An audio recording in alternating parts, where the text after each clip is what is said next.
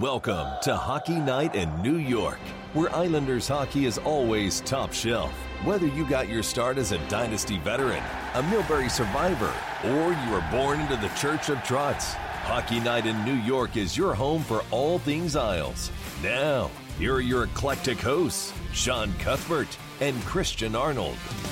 Ladies and gentlemen, it is Hockey Night in New York. Welcome to the program, everyone. It is Sunday, September 20th, 2020. Coming at you live from the Hockey Night New York studios on Long Island. Got a big show coming up for you tonight. Obviously, uh, a different tenor to this show because the Islanders run is over, but we're going to go all over that. Greg Wyshynski from ESPN will be joining us to talk all about it. My name is Sean Cuthbert. With me, as always, is Mr. Christian Arnold. Christian, how are you? I'm doing well, Sean. How's everything with you? Ah, well, Christian, I'm all right. I'm all right. And, and I'll, I'll expand more on that because first I have to remind everybody that we're powered by Go Hockey Media. We are presented by the Oyster Bay Brewing Company, creator of the Barn Rocker Session Ale, and official partner of the New York Islanders, located at 36 Audrey Avenue in Oyster Bay. Head on down to sample all their fine offerings in the tap room, open seven days a week with indoor and outdoor seating. We're also sponsored by the Blue Line Deli and Bagels, located at 719 West Jericho Turnpike in Huntington. Head on over for great food, great people, and great Islander fans. And check out the menu at BlueLineDeli.com. And we're also sponsored by Thai Technology, a voice over IP company providing phone services for businesses across the country. If you're tired of dealing with long hold times and the impersonal service of companies like Spectrum, Optimum, and Verizon, give Thai Technology a call at 516 856 7800. They are from Long Island, and even better, they are die-hard Islander fans. So, Christian, the Isle season is over. Yes, yes, it is. it's confirmed. My oh. sources have confirmed that to me. Yeah, it, it, it went down in six games to the Lightning. They were an overtime goal away from forcing a game seven where anything could have happened, but unfortunately, they did not get it done, and the Isles exit the bubble of as one of three final teams because you know Vegas bowed out a little bit before they did. Uh, remaining with with a, a, hell of a lot to be proud of. Uh, I wish we were we were here recapping an Isles game one versus Dallas tonight, but instead we will look back on the Isles playoff run and and how they made it happen. So to answer your question, how am I doing? uh, life goes on, as it should. Yeah, I'm okay. You know, it is it is just sports. It is just hockey, and I know some people might be groaning and being like, "Hey, what the hell, man?" But yeah, look, I I got to look at it as a very bittersweet situation because not a lot of people expected the Islanders to get as far as they did. Uh, I certainly thought they could, and I was more than happy to be right about that. But you know, look, when they get as close as they did to the taste of a Stanley Cup, even a Stanley Cup final, I mean, it's always going to hit you a little hard if if you're a big fan of the team, and that goes for you know whoever you support. So again, bittersweet. Um, I'm thrilled that they made it as far as they did, and you know, I, I thought they they played some amazing hockey. And, and and I'm just a little bummed out that the, that they're out, but at the same time, I think this bodes well for the future. I think there's a lot to be excited about for this franchise. So, I say, I own the country, keep your heads held high because this is just the beginning. Yeah, I think a lot of people are are taking that into consideration. That's the point of view they have. I think by the number of people that showed up to Republic Airport on Friday. Yeah, how about that, huh? That was that was something uh, I don't think I even I expected. I, I, was talking with you before we started broadcasting. Yeah, nice job with the coverage there, buddy. Thank you. And I, I really had gone down there on a whim. I saw it on social media. I was like, all right, if there's a couple fans, you know, it's not the greatest story in the world, but it'll be something I didn't expect there to be as many fans as there was. I don't really yeah, it's have a good turnout. Yeah, I don't really have an estimate because I'm never great at guessing how many. Like I was the kid who could never guess how many jelly beans were in the in the jelly bar in the Fair in enough. the jar. Okay. So it's, it's I'm not great with guessing. So I don't want to give out an inaccurate representation of what was there. But it was a good Okay. sized crowd. look at the pictures. Yeah, just look on the look at the pictures. There was a good sized crowd there. Uh, and they were all they were all passionate. They were all, and also it was interesting too. A lot of them were young, and I think part of that had to do with the fact that you know, you know, people were out of school earlier, and um, or didn't have to go to school in person that day, so it's a little easier for people in their you know teens and twenties to go down compared Yeah. to someone who's a little bit older and has a full time job that they need to go to. But it Right, was certainly a good mix of people. But the noticeable thing about it was the fact that there were so many young people there. Um, and not to sound like I'm ancient, but the point I'm getting getting to you're a jerk. the point I'm getting to is that it was a real testament to how appreciative they were, especially the fans that Yeah. had never seen Yeah. the Islanders go to the Eastern Conference Final in, in you know in their lifetime or, or couldn't Yeah. remember it. The Islanders have been to an Eastern Conference Final in my lifetime. I couldn't remember it if I tried. So for uh, you know people You're an that- embryo. for people of that that that generation and that you know that uh, they have never seen this. And so they really really appreciate it especially with everything else that's been going on in the world. Um and it's been it's been a fun run for the Islanders. It's been a fun run I'm sure for uh, you know, I can only speak for myself, but it's been a lot of fun to cover the team uh, through all this, and I think they've gone beyond anyone's wild expectations, myself included. Because it's funny, I don't know if I told you the story when we were putting together the idea of NYI Hockey Now. Um, when I was talking with with the, that company, um, one of the things the the one of the head people was said was, you know, we're going to put this on the front burner because you know, you know, God forbid the Islanders somehow go on a run to the Cup final, and I kind of, you know, I chuckled because I was like, you know, How dare you? they'll they'll they'll make some noise. It'll be it'll be a fun time for Islander fans. Never did I imagine them going to the Eastern Conference Final. But the way they played through the first couple rounds, you're like, wow, this is a team that's competitive. That's a team that's you know not just oh it's fun. They're they're the underdogs. This is a serious team. Um, it'll be interesting to see how things shake out going into the offseason, but. Islander fans, the Islander team, the players, the organization has a lot to be proud of after this run to the Cup final, and I know uh, to the Eastern Conference final. I know that there's a lot of people who who've tried to poo poo on that and tried to diminish what the Islanders have done from from whether different fan bases, whether it's different people who just follow the You're sport. always going to get that. Um, you know, it's you know, first of all, don't let them get to you. That would be my message to people listening. Right. Don't let don't take the bait. Um, because know that be, they don't they don't get it right. They don't understand the situation that the Islanders have been in for the last 27 years. Uh, forget about the fact, for, you know, take away everything that's happened bef- between the final cup year and then 93. Right. Just you focusing on, on 93 to 2020. Everything that's happened with the organization, off the ice, on the ice, there's a few things have Yeah. happened in that time. Yeah. So this is Just a few. The the run here, I think, means more, even more so than that that Eastern Conference Final run in 1993 because it, it the first time it's been ha- it's happened so long. It's the first time that people of this generation have seen it. Fans of this generation have seen it. Right. Um, and it's a testament to the management shift and the the culture shift that the organization has gone through since John Ledecky and Scott Malkin have taken over, since Lou Lamoriello and Barry Trotz have taken over. Um, I think it's just such a seismic shift uh, that Yes. that if you're if you haven't been following it day to day, if you haven't been immersed in it, uh, as many Islander fans have been, uh, and the people that cover this team have been for as long as as long as we have, Yeah. you don't necessarily understand it completely. To the average fan, it's just like, all right, it's a, conference final run, that's great, but why does it mean matter so much? Why do it, it's the same thing like when people don't understand why Matt Martin meant so much to the Islanders organization. It's the same Right. thing when people don't understand like these little things. They mean more to this organization, to the fan base, because of the significance it has, uh, considering all the events that have happened around this this this team. Yes, it. I think this is really the the coming out party for this franchise to be once again taken seriously uh, around the league, around hockey media. Now it's going to take some a little longer than others. It always happens. I mean, look, the, the Islanders have kind of been a a favorite whipping boy of, of a lot of corners of the hockey media for a long time, and, and I'm looking forward to talking to Greg about this stuff. But and I, you know, you look at what they did this year. A lot, everything that you just said, Lamoriello, Trotz, on down, ownership on down, as as I've you know sang the praises of many times on the show. But I think the fact that they finally went on what you could call a run, the fact that they got to Game Six of the Eastern Conference Final, and again they were a goal away from Game Seven, maybe a game away from the Cup at that point, and the Cup final anyway. And I think the exclamation point on that is going to be the, the new arena opening. And then it's just, yeah, the New York Islanders are once again a legitimate franchise to be taken seriously. And and I think that the, the whole sideshow stuff is is is going to continue to disappear.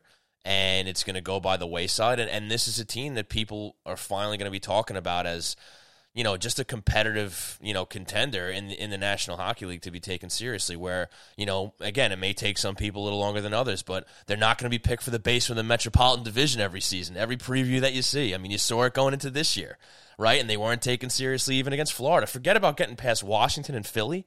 A lot of people had them picked to lose to Florida, and of course, they look no no further than the obviously the skid that they went on, you know, at the end of the regular season. But that's just you know, if you're an Islander fan, you're just used to that. You're you're used to being you know put down that way. But it, it, it's turning now. It's turning. Yeah, and I, I, think what's the old saying? Rome wasn't built in a day, and I think that that's very fair uh, and very true for the rebuilding of the perception around the New York Islanders organization. They went a long way when they got new ownership, and that's not to take a shot at Charles Wang, who did everything in his power to keep this franchise where it was and allow well. and allow for them to to be where they are now. Uh, and it started there. It's yeah. it started there, and it started with the re re embracing of the history of the team by Malkin and Ledecky, and bringing back the alumni and re engaging with that group, and then it and then it turned to the arena, and then it turned to the on ice product, and bringing Lou Lamoriello and bringing Barry Trotz, and going forward and, and looking what the Islanders are gonna do. Um, I I agree. I think that the biggest thing because you look at this moment and you look back at maybe 2013 or 2015, right? The last mm-hmm. two times the Islanders really made some noise in the postseason, or, felt like 16, the, yeah, yeah. Uh, no, I'm I'm not even talking about 2016. I, I mean 2015. Okay, um, 2016, when they went to Game Seven against the 2016 too. Yeah, you can include that there. Yeah. Um, because you obviously had a seismic shift in, in the roster that, that was there, and then they, then you know lose. Well, they, they made the second round for the first time in forever. Right, but you lose yeah. all those those pieces. You know, you lose right, right, right. Gotcha. The point I'm getting at though is that those two those three moments, were you know, include the 2016, obviously. Mm. Um, those two those three moments seemed like shifts in in how the organization was going to be run. Mm-hmm. The problem with that, and the problem with what happened with previous management is that they missed the mark. They said, all right, this team was good last year, so it'll be good next year. And there were right. no real changes. Right. I think you look at what Lou Lamoriello has done, and, and the trade deadline is the perfect example now where he went out and he said, all right, we're a win now mode. We're, we want to be successful. Yeah. He went out and he got JG Pageau. He goes out and gets Andy Greene. He goes and improves the roster. So the idea now that this is a this is a turning point, a real turning point for the organization, is a real thing because now it's there's a proven track record that Lou Lamoriello isn't just going to sit on his hands if he if he can make the organization better. No doubt about it, Christian. And with that, we got a break because Greg Wyshynski of ESPN will be joining us. So, folks, I want to thank you once again for tuning into Hockey Night in New York. Remember, you can tune in live or for the archives at hockeynightny.com. We'll be right back. You have a lot of choices when it comes to great beer, and Oyster Bay Brewing Company provides the best Long Island has to offer. Oyster Bay Brewing Company is dedicated to producing the highest quality beer while staying true to their nautical history on the Gold Coast of Long Island. They're the creators of the renowned Barn Rocker Session Ale and an official partner of the New York Islanders. Whether it's the crisp Barn Rocker, smooth honey ale, savory IPA, or gluten free hard seltzers, Oyster Bay Brewing Company has an option for everyone. Located at 36 Audrey Avenue, the taproom is open seven days a week with indoor and outdoor seating so you can experience all of Oyster Bay Brewing Company's excellent selections right in historic Oyster Bay. You can also shop online at oysterbaybrewing.com for curbside pickup, local delivery, or have your order shipped anywhere in New York. And if you use coupon code HNINY at checkout, you'll get 15% off. Oyster Bay Brewing Company, Long Island's Gold Coast Brewery.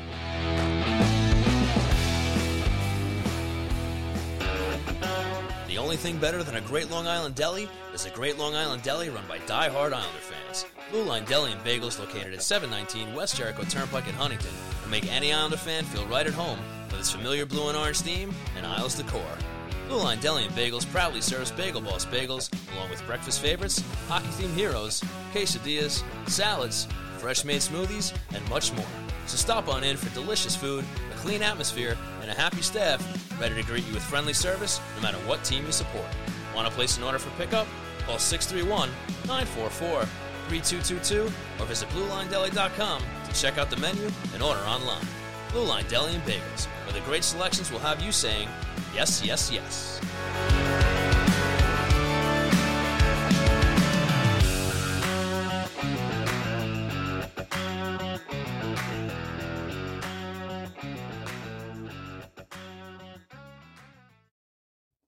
Did you have a nice break? Well, it's time to get back on the couch for more Islanders therapy with Shawnee and C. Arnold on Hockey Night in New York.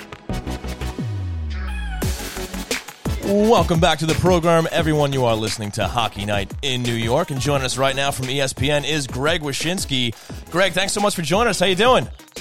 That's my pleasure. Thanks for having me. Absolutely, absolutely. So, obviously, to the dismay of Islander fans everywhere, the Islander season is now over after dropping Game Six to the Tampa Bay Lightning.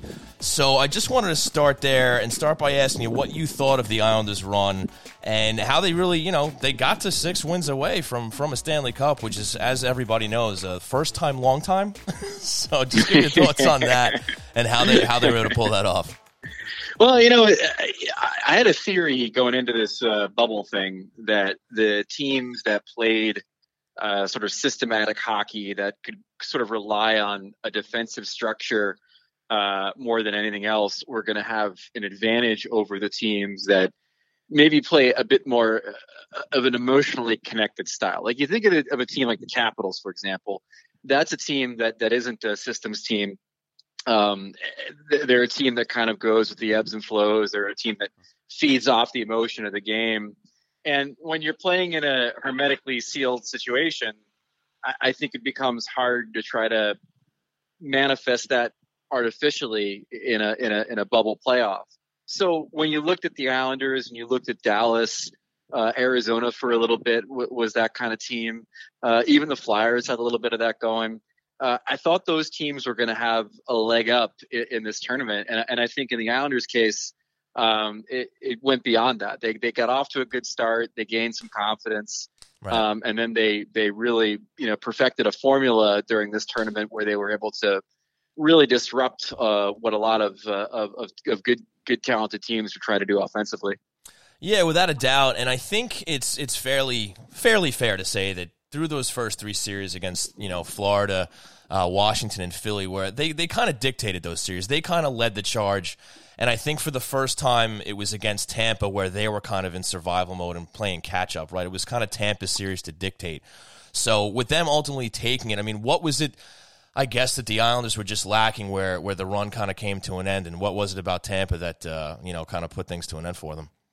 Well, it's a con- it's a combination of two things, um, and, and it's one of the things that I think ultimately will lead to Tampa winning the cup.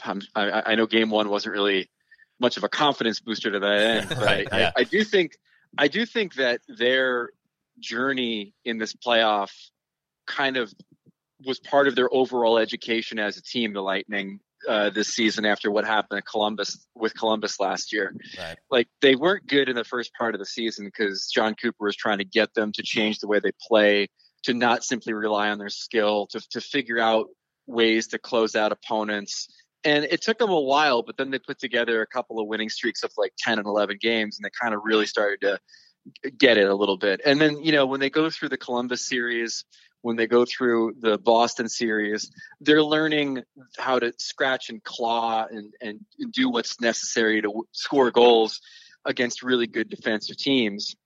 And then on top of that, the, the, the little adjustments that they made in the off in the off season, and then at the trade deadline, bringing in a Blake Coleman, bringing in a Barclay Goodrow, bringing in yeah. a Pat Maroon. I mean, those adjustments to their bottom six, I think, were also something that kind of enabled them to win tighter series, whereas they went against a defensive team last postseason and lost in a sweep. So from the Tampa perspective, I think that's what we saw.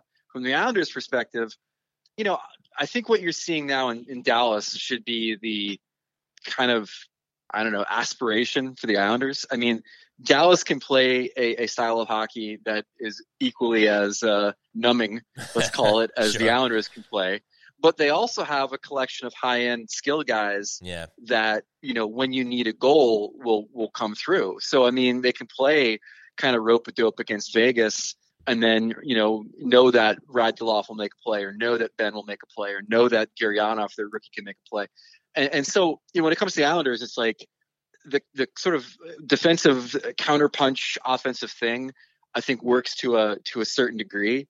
Um, but it, it, it really works to the point where now you're seeing Dallas potentially in line to win a championship when you can marry that type of hockey with the high end skill that can convert in those situations where you absolutely need to score a goal and, and really put your, your foot on the throat of, of, of the, uh, the opposition.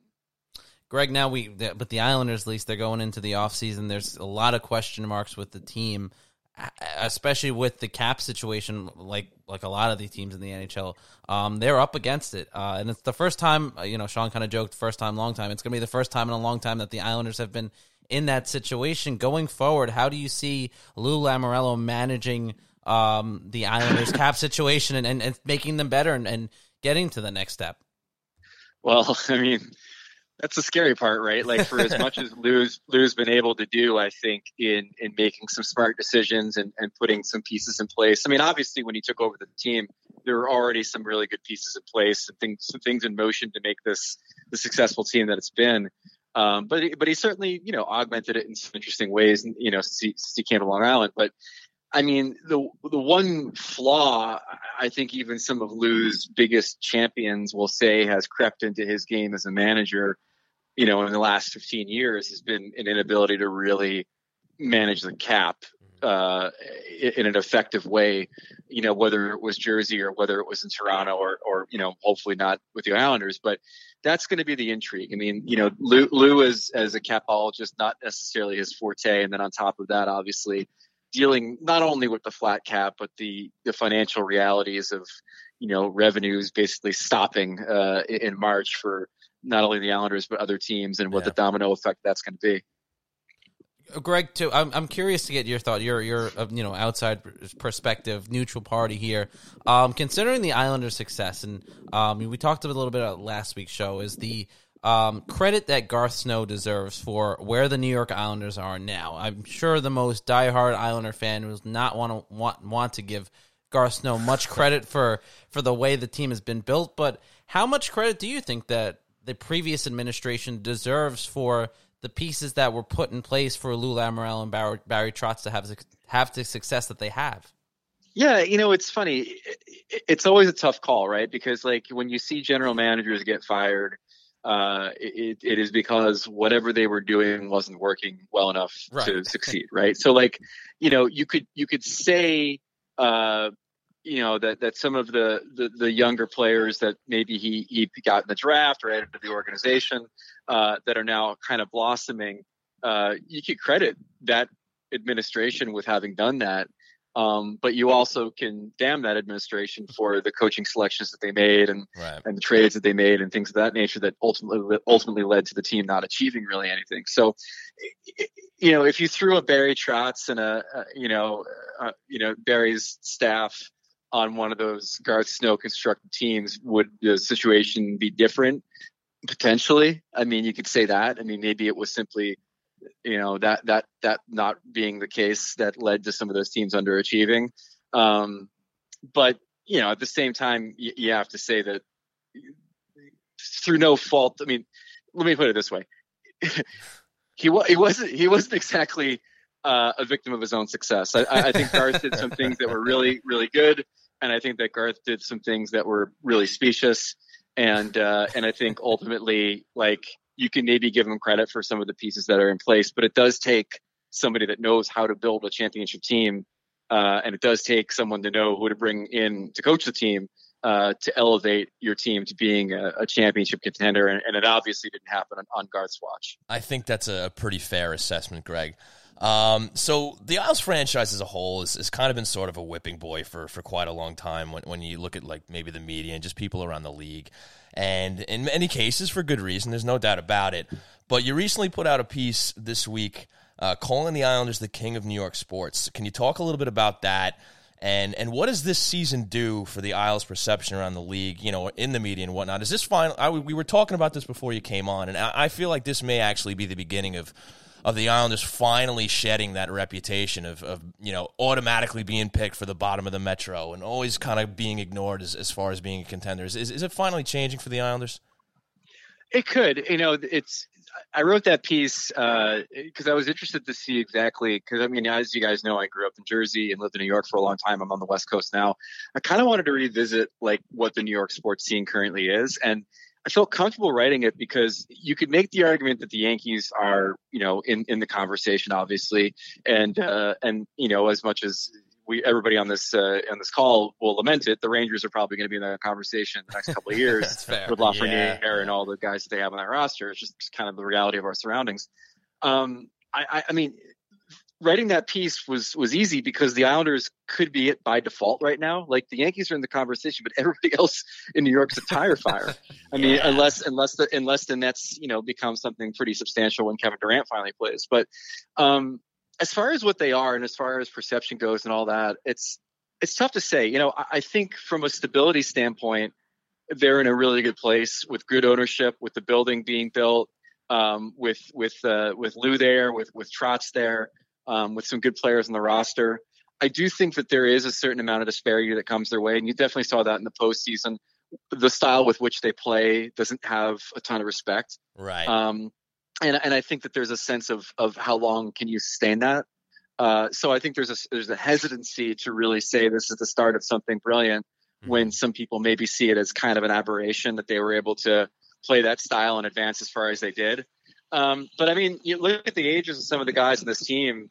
Uh, there is a nice sort of second wave now happening. Uh, uh, you know, with Barzal being at the, at the at the top of the list, um, that kind of gives you some encouragement. I mean, you know, but but again, like when we talk about the Islanders being the butt of so many jokes, it's it has been because they've never really been able to capture that that uh, sense of championship contention.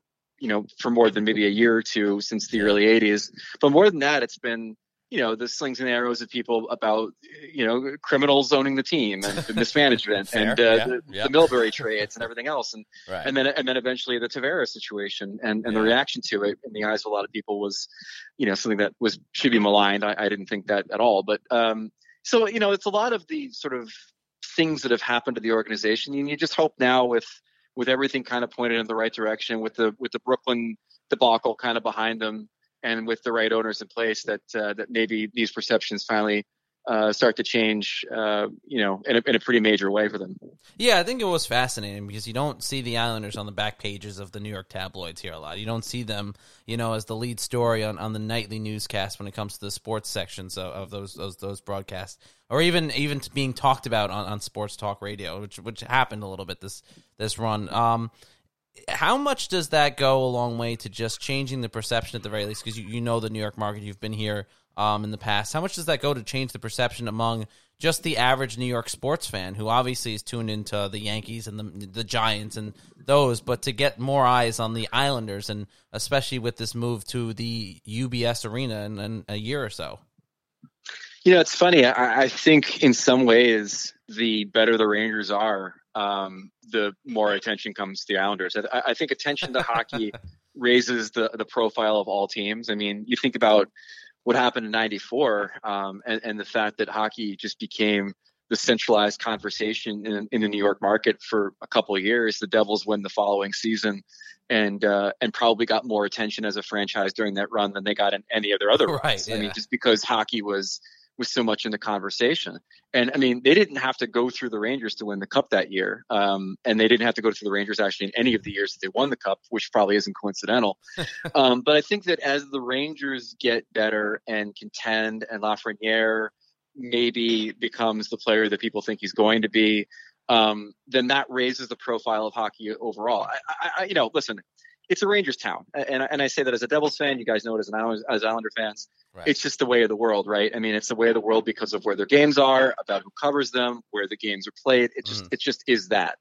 But the good news is that when they are a team that that uh, garners some attention, then if you beat them, you know, in a playoff series, or if you uh, if you have a classic game in the regular season, then it, it does raise everybody's profile in the process. So they're they're still kind of the the the one that the, the team that stirs the drink for everybody uh, in the market uh, as far as attention goes. Right. And like you said, like the better they are, the more they get mentioned on sports talk radio, the more they're on the back page, and then the hockey's kind of more in the conversation, which I think is is important. And I think it's something that that you can you can feel the downtick when the Rangers are garbage uh, for hockey uh, attention in, in the city. Um, so hopefully, as they get better and the Islanders stay good, and maybe if the Devils can ever figure out their stuff for more than two minutes, then uh, we'll have a real, uh, we'll have a real, a real uh, derby uh, going in the city again as far as who's going to try to win this thing. Absolutely, and it's funny too because you know what? Uh, thinking back to the to the run too, especially, in, um, maybe it's just a coincidence because obviously Mets and Islander fans are so um, equated with one another. But it, I feel like when the Islanders go on a run in this town, it's kind of like when the Mets go on a run. Like 2015, everyone just became a Met fan. You saw, you know, everyone just jump on the bandwagon and say, "All right, let's go Mets. we want to see a New York team win." And I kind of felt that this run was a, a, as a similar similar animal with how you had the governor, you know, wearing a New York Islanders hat to a press conference. You had, you know, the local politicians jumping onto it. Um, so I, I, agree. I think that I think that that's a it's a good point, and I think especially with the with the way the Islanders are, it, it, it I think it adds more attention to the sport because people are just like, oh, this seems like a fun team. Yeah, and I wrote I wrote about that in my piece on ESPN, and it was it was the column this week I think it was. So if you want to go check it out, it should be on the NHL page somewhere, um, or I could I could maybe tweet it out again at some point. But um, there are different kinds of champions in in the city, and you have these dynastic franchises like the Yankees and the Giants, where you know, maybe they go dormant for a few years, but then they win another championship or they contend for one. You're just like, all right, well, that's the Yankees and the Giants. They usually have their stuff together. Yeah. You know, it's just every few years they just win something, you know? Yeah. Um, and then you have these other, you know, champions like the the Mets in 69 and the Jets in 69 um, that just kind of come out of nowhere and um, and they're unanticipated, right? And and I think that there's always sort of going to be a connection between the New York sports fan and, and those franchises because of the infrequency with which they win. yeah. Um, and so and so when you you know when the, the last Islanders Cups in the early '80s and they contend, then it becomes a thing of oh co- this is cool and now all the Islanders fans come out of the woodwork and you know when the Mets contend or when the if the Jets ever contend like it's gonna it's it's a, it's these situations where um, you know, it, it, happens with such infrequency, and there are so many fans of these teams that don't necessarily flaunt it um, until the, the bandwagons open. That it does have this amazing effect where the the team really feels like it took it takes over the town. I mean, like I grew up in, I, I, you know, I was a kid in the in the '80s when the Mets won in '86, and um, I grew up at a time when the Yankees weren't good. Like, you know, they were okay, but I mean, it was the the the bad years of Steinbrenner, and it was more about the scandals and all this other stuff. So growing up as a kid, you know, I, I had no concept of the fact that the Mets were just borrowing the town. you know, like it, it, felt like the Mets town because um, those guys are such rock stars. Right. So, yeah. um, but but but then you come to realize that well, you know, when the when the Jets are good and the Mets are good, or the, the Islanders are good, it's just sort of you know for for a few moments. So it's it's an interesting question, and I think that yeah, if the Islanders did advance to play for the cup. I don't know if the bubble would have had an effect on on uh, the the rabidness of of how people would have approached that. Right. Um, I think it becomes a lot easier for people to be into it if they're all at Nassau and the place is rocking yeah. and there's, you know, the local news are, are, covering the tailgate parties and stuff like that. Um, but it, it, I think you would have seen that sort of moment of, of people coming to the Islanders again and just being like, okay, let's, let's jump back on the bandwagon now. It might be time to celebrate this team again. For sure. Well, well, Greg, awesome stuff. Really, really appreciate you joining us and giving us some time, and uh, hope to have you on again in the future. Yeah, anytime. Thanks for having me. Thanks a lot, Greg. Take care. All right, folks, that was Greg Wyshynski, senior NHL writer over at ESPN. Check him out; does a fantastic yes. job there, and did a fantastic job on this. Yeah, interview. that was a great breakdown of, of everything we could have imagined wanting to talk about there. Yeah, for sure, and yeah, it's it's it's you know when he mentions the fact that maybe this would have just been a little more special if we could have been in the building, right? You know, that's something that uh, uh, Shannon obviously brought it up last week when she was on the show when right. we, we were doing it from Blue Line, and it's something that, like I said last week, it's something that I've thought about probably every round that the Islanders advanced. Like uh, this is great, but like imagine being in the building for this. This is great, but imagine imagine yeah. being in the building for a game six uh, and being there to it cover been, it or being there bananas. as a fan. It, would have been, bananas. It would have been, bananas. It would have been out of control. Yeah. Um, I, I, mean that's the one thing. I, I, I guess if you want to take like a, a, silver lining from all this, the Islanders will not win a Stanley Cup without ha- being in their own building or without fans being in the building. I would have taken it though. I, yeah, I, I know. Let me put it this way: it. I know every Islander fan listening to this right now would say, "All right, yeah, that's great, Christian, but we'll we'll take it if they yeah, want to win it this year. We're not going to say no." Yeah, but I think that it. I think it would have lost some of its its specialness, and maybe maybe I'm wrong. It would have been special in its own way, man. But I don't think it would have been the same if you don't if you don't if you're not there in the building, or if you're Of not giving the course. fans the opportunity. And I think that was maybe the biggest thing, the biggest disappointment from this entire thing is that you know you hope obviously nothing's guaranteed, so you hope that the team takes the next step. You hope that you know things fall into place where we're talking about this next year, and the Islanders are in Right. a similar situation. But nothing's guaranteed in sports. Yeah, you know, you look at the they had the the droughts up there for all the teams, right, that haven't been to the conference finals in this long. Look, Yeah. you don't get there all the time. You know, you, you build a team that hopefully has some longevity and maybe you end up in a situation like Tampa where they're in the Eastern Conference finals every Right. other year, whatever the case may be. But, you know, as far as this whole bubble situation goes, I think, yeah, it's a total bummer that Islander fans could not have been in the building, you know, seeing them get to the conference finals for the first time in forever. It would have been absolutely amazing. But you got to keep things in perspective and remember that we're really lucky that this even happened at all. yeah. No, That- no, I'm not. Again, I'm not trying to take away anything from that. No, I know that. I know that. But but again, like you know, I, I guess I'm just trying not to be greedy. Yeah, I, I would have loved to have been there, but but at the sa- at the same time, you know, I- again, I doubted that this was even going to be possible. That hockey was going to be played again to wrap up wrap up some semblance of the you know 1920 season, and the fact that it's it's happened, it's a, it's a there is a Stanley Cup that's going to be awarded in, in, in very short order. Uh, again, huge testament to the league, to the players for you know setting these rules, setting these boundaries, and following them. And and look, I mean, the fact that every week they were telling us no no positive Right. tests. I mean, all great stuff. So yes, it's different. It's a shame that that you couldn't be in the building for it, but at the same time. You know, I think at the end of the day, the fact that you know most people had their HD televisions and then they were able to watch this thing and, and just enjoy it, and and it it's interesting. It just kind of brought the Islander fans and the community together in a different way because everybody was kind of watching together. You know, social media kind of helped that. You know, like everybody was kind of enjoying it together from their own couches, and obviously some people were able to, you know, go to some establishments that might have Right. outdoor seating and stuff like that. So, you know, obviously not the best case scenario, but the New York Islanders went to the Eastern Conference Finals, Game Six, and it was a blast. I thought it was a great run. I, I wish it went longer, but like I had such a great time. I enjoyed it so much, and and it's just nice to be able to to finally feel, you know, obviously good about a long run, but just positive for for what's coming down the pike too. I mean, you you, you teased the whole cap situation before. It's obviously going to be an issue. It's it's certainly going to be something we'll be discussing on this show soon. But there's just a lot to feel good about. There's a lot to feel good about, and and and it looks like, dare I say, we might be able to consistently feel good about this franchise, and that doesn't even necessarily mean making the Eastern Conference Finals or the Stanley Cup Finals every season. You know, who knows? They they may look injuries happen. They may skip a beat next season. The cap may end up being a total problem for this team this this offseason. We don't know, but to know that this team is in such great hands from the top on down, such great leadership.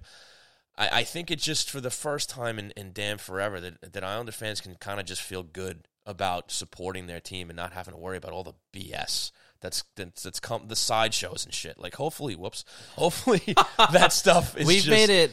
I don't know how many episodes, and I, I know I've finally- caught I've caught myself Yeah. a couple times almost doing that. You, uh, It just felt natural, man. It just felt, it was a good run.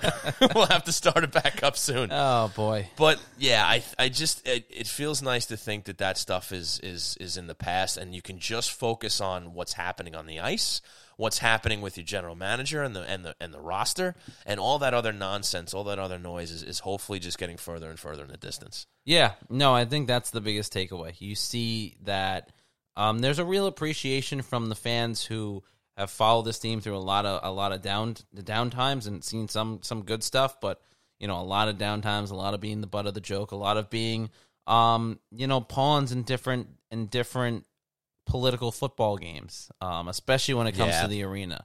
I think this is the first time where there was a real sense of of wow, like everyone really is, is just pulling for the Islanders. Like I was saying to Greg, like you know, when was the last time you saw a sitting governor for the state of New York? You know, even just bring putting an Islander cap on um, at a press conference or having it there on the podium. When was the last time you saw this much enthusiasm from the Nassau County politicians around the franchise. I Yeah. mean, there's obviously a much more important vested stake that they have now with the with the success or potential success of UBS Arena and the development around Belmont. But the fact that you're seeing such um, support on, on different levels that you just you didn't see before, I think goes a long way. Even going as far as, as or even as short as the Empire State Building lighting up lighting up orange and blue a couple of times during the playoff run, Right. And not not red, white, and blue for the New York Rangers, which was an interesting thing as well. There has been a lot of little things that I think that unless you're following this team on a consistent basis, you don't understand or you don't appreciate. I think those are the little things you're like, wow, this thing things have really changed. This is really bizarre. This is so far. You know how bizarre it is, Christian, and this is true. Yeah. I've had Ranger fans, and not a lot, but I've had Ranger fans see me in my Islander garb and be like, "Hey, man, good run. I'm supporting them," and I'm like, "What? are you are you okay? Are you sure?" But have you yeah, been yeah. drinking? I mean, that could have been the case. Yeah. But but look, I mean, I don't know. There's something about it. I think I think you kind of hit a good point where there's something about the underdog story, right? Yeah. And some people, you know what, and and good for them that they can see past the Islander Ranger rival and say, you know what, I support, you know, I support a New York team. My Mm-hmm. team's out. That's cool. A lot of respect for that. I don't know if I necessarily would be able to do that, but you know what, full marks to people like that. But you know, yeah, you're right. Like it seems like you know there is that just total underdog situation with the Islanders for all the reasons we've we've talked about and for how downtrodden they have been for for so long and to see them finally come around to see them get some sort of success you know I guess that just kind of pulls people in into the scene right it pulls people Yeah. into the support Well, well, that's the thing. Like, I have never been approached by more people, and people know, like, you know, doing this as long as I have, like, people know I cover the Islanders. I'm- I'm around the Islanders a Sure. lot. They understand that. Yeah. But I've never had as many people come up to me and talk Islander hockey before. Mm-hmm. Oh, what's going on with this? You know, what's going on tonight? What do you think's going to happen today? Today in the game? well that's As- because you joined Hockey Night New York Christian I mean let's be honest Sure, sure, I'll, sure. Let's say that. But at the point I'm getting at is not even. It's not even. Let me put it this way: it's not even people who we know are listening and enjoying what we're what we're doing here because we do a phenomenal job here uh, Hockey Night in New York. When it comes to, there are a lot of great podcasts when it comes to New York. Islanders. I'm, I'm talking about both of us. There's a lot of great podcasts that, that are out there in the Islander sure. sphere. We do a we do a great job. Um, thanks for getting that point across all right proceed what I was trying to say is people who are not necessarily Islander fans or not necessarily big hockey fans coming Right, up and right. having a real vested interest in the conversation Yeah. and wanting to know what's going Yeah. on and, and appreciating what this team was doing. Um, that is a first. That is a first time, long time for me anyway, because you don't see that. You don't see that passion just coming from the casual sports, casual hockey fan here Yeah, sometimes, and that's that's a real game changer, especially when it comes to going to a new arena or when you have fans in the building for next season at some point. If, Yeah. you're, if we're lucky. And I'm sure there's plenty of people out there that who are go- going into the office for work these days. They're probably getting stopped by coworkers that probably didn't really give a crap about the Islanders previous. "Hey, look at your team. Look how they're doing." You know, people are taking notice. So, look, it, it took so much time for them to, I guess, become the the, the forgotten child of, of, of New York sports and, and hockey and whatnot here in New York and it's going to take a little time to build it back. But again, I think this is a really good stepping stone, and it's not just a flash in the pan situation because, you know, look, we we even touched on the whole Garth Snow era and stuff like that. Like, you know, maybe you look at the the 15 team, the 16 team, and and you see that they get to the second round, but you, maybe you still say to yourself, well. You know how long is this sustainable with Garth Snow and Jack Capuano as as as your leaders here? And, and again, I'm not trying to slight them in any way, but you know, Greg, you know, put them side by side as well and kind of said, hey, look, Lou, Lou, Lou Lamoriello is a guy who knows how to build a championship Yeah. team, and Barry Trotz, he's won a Stanley Cup as a coach. So it's fair to say that they're probably in better hands as far as that goes. I don't think that's out of line. So that's I think that's what's different this time around. Obviously, they get as far as they did for the first time in a long time, but because of the people that are that are involved in the franchise now, it, it makes you feel a lot more confident that this this can be something that that maybe starts to happen a little more often than it had in the past. Oh, absolutely. I think, like I said before, I think the biggest difference and why I brought those years up was specifically because those were years of missed opportunity. And that was the biggest thing from those years. 13, that was a, a fun team, kind of the situation we had where no one saw this coming. 13 was the same thing. No one saw that coming. And that was a, a next year was a missed opportunity. 2015 same thing. Next year, I mean, they made it. The, I shouldn't say that. Sixteen really was the, the you know the following year was the missed opportunity. You know, they go to the, the second round and then they don't you know they don't make any of the additions they need to. They lose a lot of the core players that they that they needed to get there and. The whole thing just blew up. So this is the first time where you look at a, a movement where the Islanders have gotten better, and you expect them to stay better. You expect that progression to continue. Agreed, sir. Agreed. And with that, Christian, we got to take another break. So, folks, want to thank you once again for tuning in to Hockey Night in New York. Remember, you can tune in live or for the archives at hockeynightny.com. We'll be right back. Customer service is the backbone of any great business, and reliable telecommunication is essential to keeping your client base happy. Introducing Tie Technology, a low cost, flexible internet phone service founded on the idea that every customer deserves exceptional service while providing simple setup and management and easy integration to clients across the country. Tie Technology will not only create a custom solution tailored to your specific needs, but will partner with you to provide a competitive edge to you and your clients. And if you need support, you won't be routed to an automated call center in another country. You'll get a live representative that had a personal hand in building your account. So, Islander fans, if your business is looking for a change from companies like Spectrum, Verizon, or Optimum, Tie Technology is offering three free months of service for any of its affordable packages. Just call 516 856 7800. That's 516 856 7800. Or visit them on the web at tietechnology.com. That's tie, T I E technology.com. Tie Technology, the right choice for your internet phone service. When it comes to Long Island hockey swag, no one does it better than Yes Men Outfitters, the independent lifestyle brand born on the island to support the game, the team, and the players you love.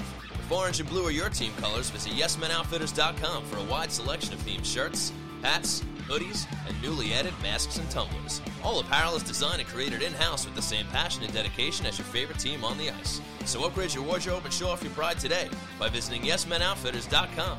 And don't forget to use promo code HNINY for 15% off your order. Yes Men Outfitters. Stick to the system.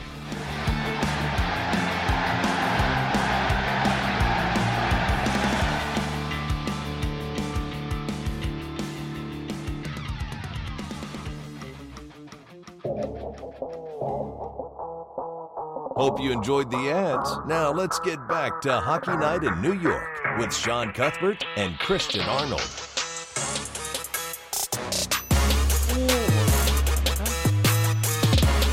Good? Am I rolling? Yes, we are. All right, wonderful. Welcome back to Hockey Night in New York. As always, I managed to mess up the re- reintroduction. Nicely done, Christian.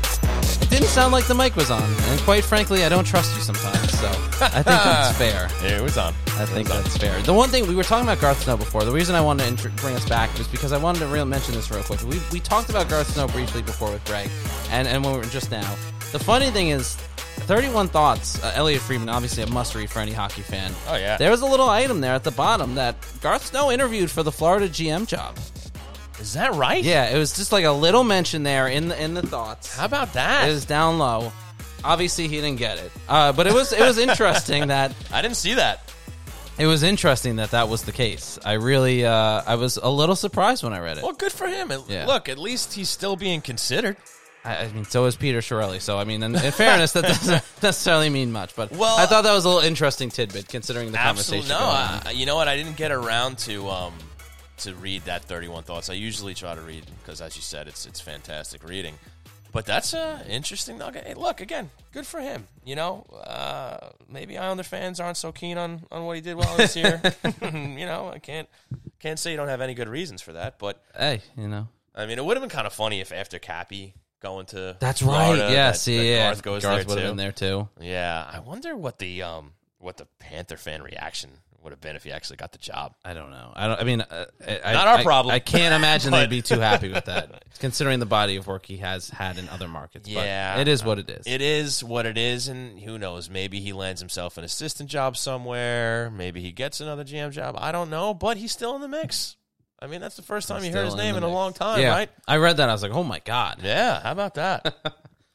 so we we got about 12, 11 minutes remaining in the show, and I guess we can we can touch on a little bit what actually happened on the ice this past week. Yeah, we really. I will say we really did a lot of therapy. Like we, I know we have this the moniker and the and the and the imaging about the Islanders therapy. That's we right. really did a lot of therapy tonight. I feel like talking people down, going, no, no, That's it's why good. we're here, Christian. It's gonna be okay. why we're here. Things are gonna get better. That's right. That's right. Ride the high of getting Yeah, to the conference it. finals and, and try it. to block out that low of, of being eliminated. so Sean is doing that. That's that's not that's he's talking from personal experience right there. I guess I, I don't know. he was very blue, very sad. I'm okay. I'm fine. I'm fine. I, I've had a fine demeanor tonight. Fine demeanor. I'm I'm in good spirits, all things considered. So game four, Christian. So real quick, game four. Real quick, started off. You know, look, something about this playoffs with the Islanders is that it seemed like almost every first period of every game, not even against Tampa, that it, they were just weathering the storm.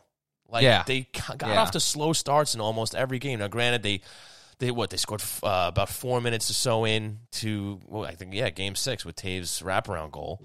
But other than that, I mean, usually they're getting off to, to slow starts and just kind of hoping that they're they're getting out of that period tied or ahead. Yeah, but the interesting thing was that they scored first. I think in five of the I- six games two through six. I Yeah, believe. five straight games they scored first, despite uh, obviously the serious issues in the first period at times where they were being outplayed by the by the Tampa Bay Lightning.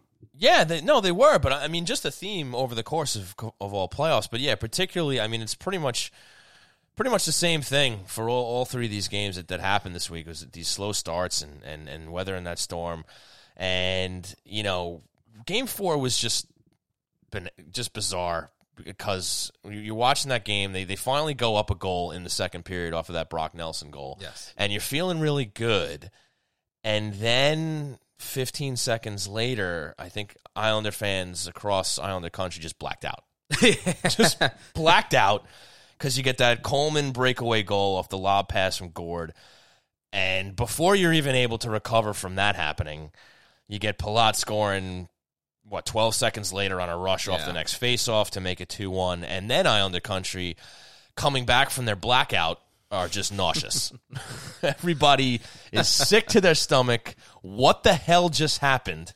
After going up one nothing, and all of a sudden they're down two to one, and they're unable to recover. Point and Maroon spread the scoring out in the third, and just when you thought maybe they had a shot at even in the series at two two, they go down a three one hole. Yeah, I think that was I, I kind of wrote it. I did a three takeaways for NYIHockeyNow.com. Obviously, check that out oh, when you get the chance. Some great coverage there, all playoffs long and, and going into the off season. But one of the things was that my thought process. One that that was a twenty seconds, twenty seven second span between the first goal that Brock Nelson scores and then I think the last goal that the Lightning score in that in that stretch, right? So my thought, my feeling was that re- that was essentially the 27 seconds that changed that game and changed the course of the series, right? Because the Islanders win that, or the Islanders take the momentum and they're able to carry it into the rest of the game. Maybe they don't give up. Maybe they maybe Tampa Bay still ends up tying the game, right? But we saw in the rest of the series that the Islanders can manage to weather the storm once they once Tampa Bay has t- tied the game up or come back. They've managed to find ways to stay in the game. They found ways to come back. That the difference was that it was such a dejecting 27 seconds where you have the momentum Yes. and then it was gone like that. That's I think what made the difference there. Yeah, and it's one thing for that to happen in, in game 56 of the regular season. Right. But when that happens in game four, you're trying to tie a series against a team that most people are going to admit you're overmatched in talent. 100%. And you know what the consequences are if, if you can't pull it off. So obviously that was pretty devastating. They couldn't recover from it. And, you know, then it's like, well, this isn't looking good because now you got to win three in a row against the Tampa Bay Lightning Yeah. who, who you know I picked to win the cup before all this stuff started, so I kind of knew the Just reality. toot your own horn there, right? Hey, they haven't won the shit. cup yet, and they're down one nothing, so it doesn't, doesn't look like I may not be right. But, but the point is, the only reason why I mentioned that is Because you wanted it's to be right. You wanted to say, Well, of- you wanted to get in. You wanted to get that in early. of you know, course brag yes, a little bit. absolutely. but And, uh, that well, aside, if they don't win, now you look like a fool. just a fool. Okay, okay, I got it, Christian. But just just to got it. So just to acknowledge that that the Tampa Bay Lightning are a very strong hockey team. You're really trying to derail this thought for me here. So it doesn't work out, and their backs are up against the wall. Right. They got to win three in a row. And one thing one of many things, I suppose, uh, that I have to say about this team is that I think they were presented with almost every situation you could throw at them and wonder how do they bounce back from that?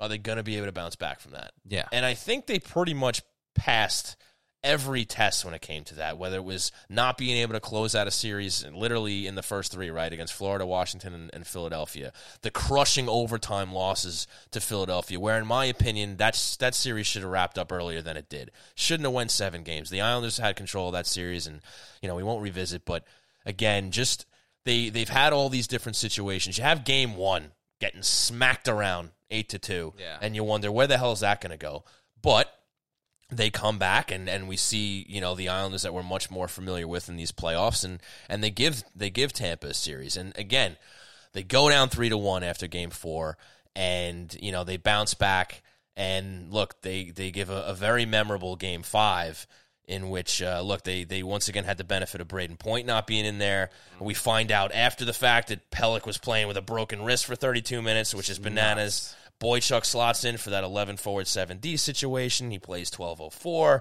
a minute 51 of shorthanded time, blocked some shots, looked pretty good. Took a shot to the gut and lost a skate blade in the first period, pretty much par rough, rough day for Johnny. it was a rough day, but kind of standard for him. And look, I, I can't go over every every detail of these games here because we're just running out of time. But uh, obviously, it's a huge game. That you know, you have the these penalties that happened in the last two games, right? Just before the end of the third period, Bo takes the double minor for high sticking. You think, oh God, how's this going to go? They end up killing it off.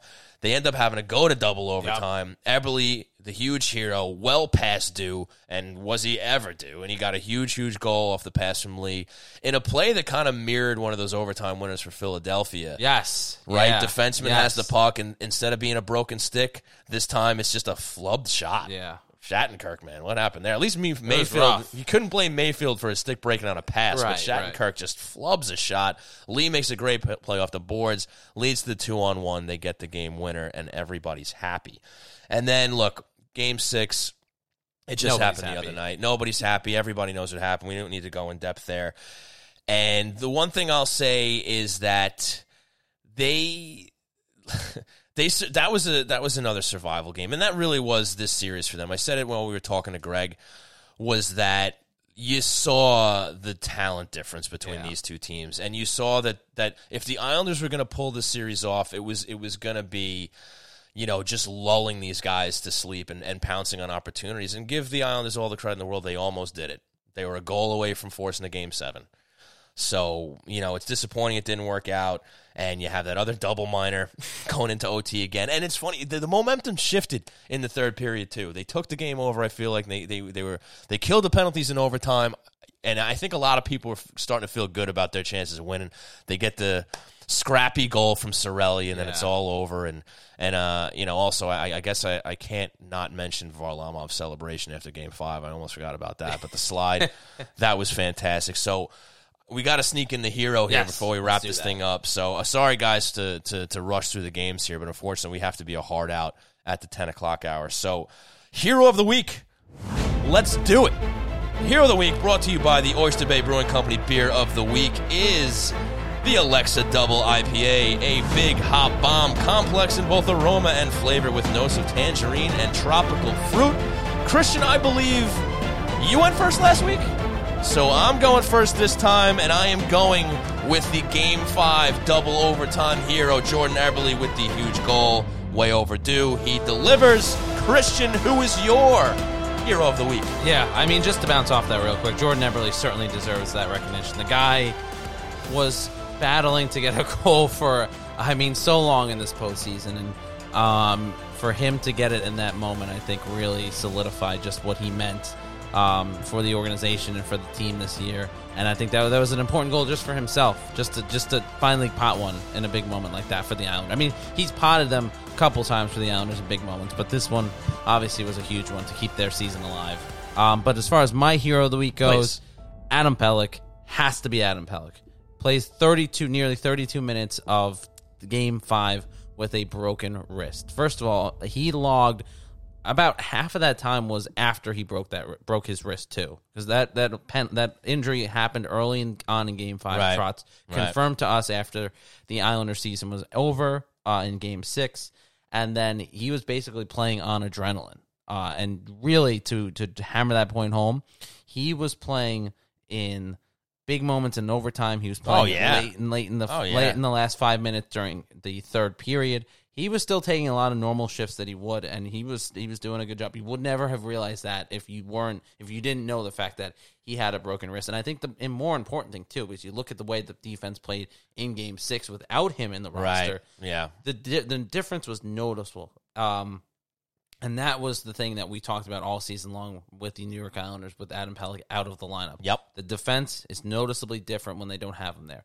In the playoffs, same thing. The defense was noticeably different. They did a good job. Don't get me wrong. I'm not taking anything away from what the guys did on the blue line. Sure. But what, when Adam Pelech is not in the roster, when Adam Pelech is not out there, things are much different. And you don't have that guy with the long reach. You don't have that guy with the um, big body that's you know able to throw a few hits. And he's got a pretty decent shot on him too. Again, Yeah, not to take anything uses it, away. sure. Yeah, not Sure. to take anything away from anyone else out there, but um, Adam Pelech certainly has to be your, your hero of the week because he did he's he means so much to the New York Islanders, especially the noticeability when he's not there out on the ice, and the fact that he he basically warrior mentality mentality his way through. I think he also just invented a word there. Yes. Yeah. Um. Warrior mentality. Yeah, he, he just he warriored through that that fifth game. I mean, that's incredible. The broken wrist, the, yeah. the amount of time was he missed has in game ice. six. They Yeah, almost pulled it off. so I mean that you, you got to give credit where credit's due. That's impressive. I like it. Another solid pick. It's always it's nice to have more than one hero. You know, I mean that just means more than one guy is uh, doing their part. yeah, You know, good choice. Uh, thank you. I mean, Good I've, choice. I've only been doing this for ten years, so I, yeah, I think I know and what I'm you've, doing. You've done a fairly respectable job. but with that, folks, Fairly respectable. we got to close because we got to close. Don't like that. There, there were. There, there were some other things we did want to touch on tonight, but that just means, you know what? The good news is we cover it next week. Yeah, because we're coming back. We're not going anywhere. I've been doing a great job here. You've been doing all right. So I want to send a No, big no, thank I want you to say I've been doing a great job before we sign off. You, you've been doing a great-ish job. So big thanks to Greg Wyshynski of ESPN for joining us tonight. Huge thanks to Oyster Bay Brewing Company for presenting the show. They are the creators of the Barn Rocker Session Ale, an official partner of the New York Islanders. Remember, you can order their great beers, brewery, and Barn Rocker merchandise at oysterbaybrewing.com for curbside pickup, local delivery, or shipping anywhere in New York. And get 15% off with coupon code HNINY. Big thanks to our sponsor, Blue Line Deli and Bagels, located at 719 West Jericho Turnpike in Huntington. Head on over for great food, great service, and great Isles fans. And don't forget to check out the menu at BlueLineDeli.com. And make sure you try the new Hockey Night in New York wrap. And last but not least, a big thanks to Tie Technology, a voice over IP company providing phone services for businesses across the country. Check them out at TieTechnology.com. That's T I E Technology.com for all your telecom needs or give them a call at 516 856 7800. Thank you for tuning in. We will see you next week. Tweet Sean, tell him I'm doing a great job. We got to go. Take care, folks. At Shawnee Hockey.